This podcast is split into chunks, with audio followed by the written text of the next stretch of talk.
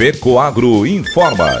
Dentro de instantes, forma-se a rede de comunicação cooperativista para transmitir as notícias do agronegócio e do cooperativismo. Apoio institucional. Cicobi, mais que uma escolha financeira. E Aurora Cop. Cop é olhar para o futuro. A Aurora, agora é a Aurora Coop. E Coop é fazer juntos. Somos mais de 100 mil famílias cuidando de cada um. Coop é pensar no amanhã e no depois de amanhã também. É grande parte de tudo que a Aurora Coop é e sempre será.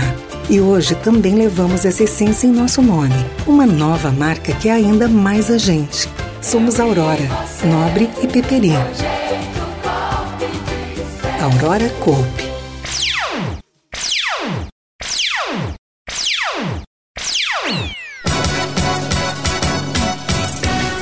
Seguro Rural e Proagro lideram demanda no Plano Safra na região sul. Itaipu Rural Show comemorou 25 anos, mostrando a força do agro. Essas e outras notícias logo após a nossa mensagem cooperativista.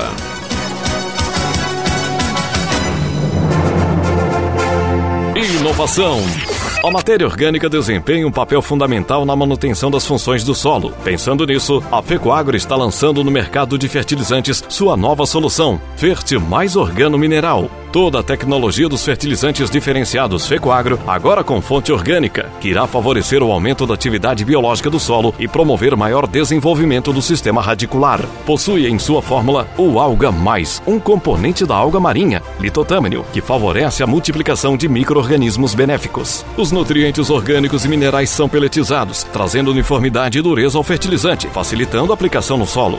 Integrando a agricultura regenerativa, o Ferte Mais Organo Mineral é a chave para uma produção com mais rentabilidade e sustentabilidade. Disponível nas cooperativas filiadas à FECOAGRO.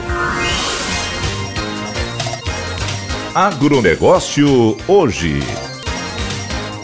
Alô, amigos, eu sou Renê Roberto. Hoje é segunda-feira, edição de 4 de março de 2024. E essas são as notícias. O setor de proteína animal do Brasil apresentou um desempenho positivo em 2023, apesar dos desafios econômicos e sanitários enfrentados pelo país. Na suinocultura, a produção teve alta, o consumo se manteve estável e o volume embarcado superou 1 milhão e 200 mil toneladas. Perspectivas para este ano são ainda mais otimistas. Diretor de Mercados da BPA, Associação Brasileira de Proteína Animal, Luiz Rua, destaca perspectivas promissoras para o ano que se inicia, sinalizando um horizonte favorável para a suinocultura brasileira. No início do segundo semestre, a BPA previu que a produção de carne suína do ano passado deveria atingir entre 4,95 e 5,05 milhões de toneladas no ano de 2023. No entanto, segundo Rua, essa projeção sofreu uma leve oscilação e encerrou o ano passado com 5 milhões e 100 mil toneladas,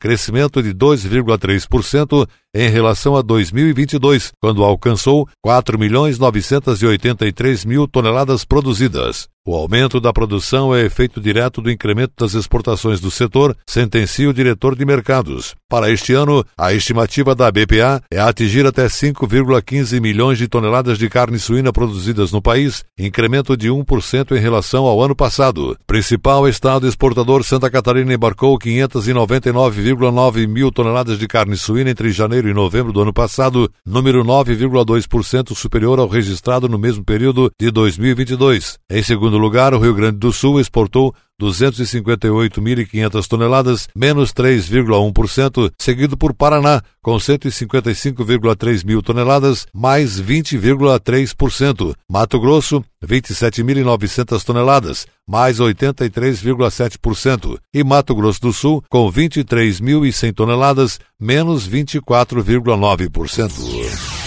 O governo de Santa Catarina editou uma medida provisória que regulamenta a não incidência de ICMS nas operações interestaduais realizadas por uma mesma empresa e a maneira como os créditos desses impostos são transferidos do estado de origem para o de destino. A medida provisória 263 deste ano, publicada no Diário Oficial do Estado, define que a saída de bens e mercadorias de uma unidade para outra do mesmo contribuinte não configura fato gerador do imposto. Essa medida atinge positivamente nas cooperativas catarinenses que possuem filiais em outros estados. Texto também regulamenta as transferências de crédito relativas às operações e prestações anteriores nas hipóteses de transferências entre estados. Na prática, em vez de ocorrer uma operação tributada, será realizada uma transferência de crédito pelo valor da operação multiplicado pela alíquota interestadual aplicável. Essa sistemática, conforme definido na medida provisória, não implica no cancelamento ou modificação dos incentivos fiscais concedidos. A medida evita que o Estado de Santa Catarina perca arrecadação pois se não houvesse a internalização da Lei Complementar Federal 204/2023 e do Convênio CONFAS 178/2023, caberia ao contribuinte decidir como fazer o procedimento de transferência do crédito. O prejuízo para os cofres públicos catarinenses seria de cerca de 600 milhões de reais neste ano. A medida provisória agora em vigor atinge cerca de 10 mil contribuintes que realizam operações de transferência envolvendo Santa Catarina.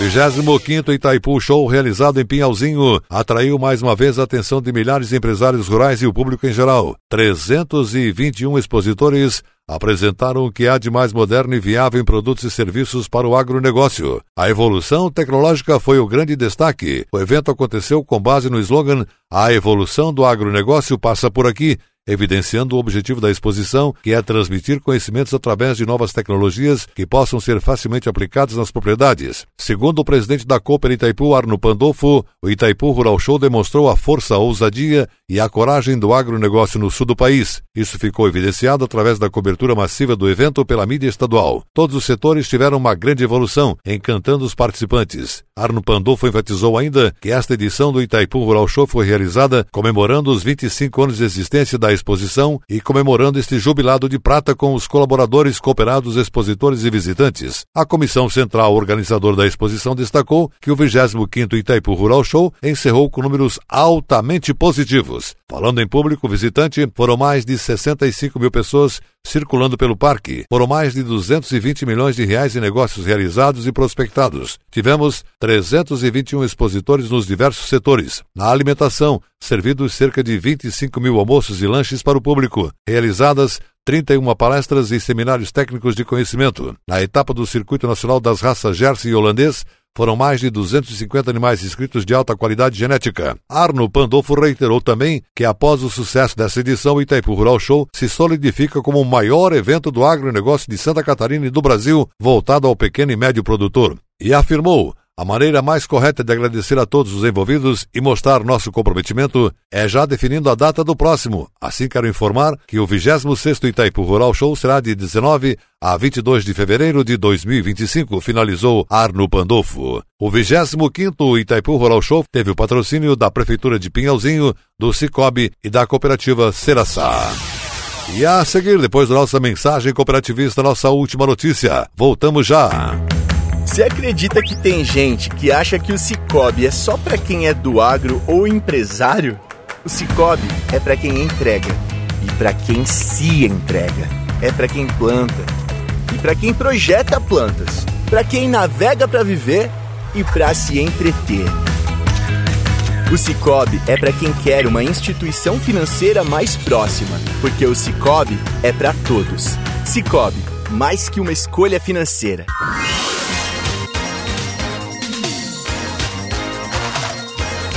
Agronegócio hoje. E agora atenção para a última notícia.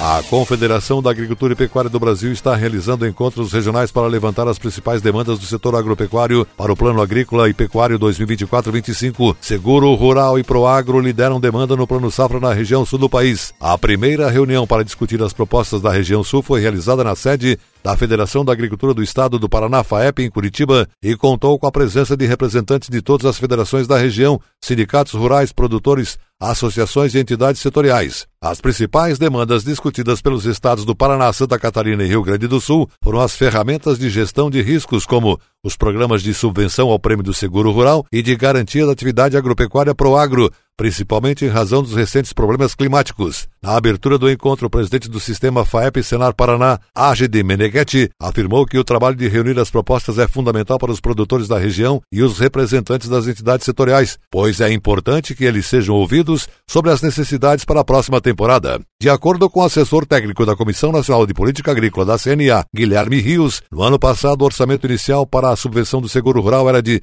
1 bilhão e 60 milhões de reais, mas foi reduzido para 933 milhões de reais, permitindo a cobertura de apenas 6,25 milhões de hectares. Todos os anos, a Confederação Nacional da Agricultura CNA propõe um aumento de recursos para o seguro, com o objetivo de garantir a cobertura de um maior número de áreas agricultáveis e proteger os produtores dos prejuízos provocados pelo clima. No ano passado solicitamos um orçamento de 2 bilhões e neste ano vamos sugerir 3 bilhões de reais. Disse Guilherme Rios. Ele explicou que o fenômeno El Ninho, por exemplo, que gerou diversos impactos em todo o Brasil, vai se estender até o mês de abril. O Laninha deve surgir em seguida e com efeito reverso. Sem o seguro rural, produtores rurais terão sérios problemas. Então precisamos aprimorar esse instrumento e pleitear mais recursos. O assessor técnico afirmou ainda que a construção da proposta ao longo da reunião é fundamental para mensurar a necessidade específica de cada uma das regiões. A Confederação Nacional da Agricultura, junto com a Frente Parlamentar da Agropecuária, trabalha para que não haja o contingenciamento dos recursos anunciados e que estejam disponíveis ao longo de toda a safra. Isso é o mínimo para garantir o financiamento anual da produção agropecuária brasileira, afirmou. Os encontros serão realizados em todas as regiões com o objetivo de ouvir as principais demandas dos produtores para a próxima safra, que começa em julho. As propostas serão consolidadas em um documento que será entregue ao governo federal como contribuição para a elaboração do Plano Agrícola e Pecuário PAP 2425. O agronegócio hoje fica por aqui. Volta amanhã, nesse mesmo horário, pela sua emissora de rádio de preferência. Um forte e cooperado abraço a todos e até lá!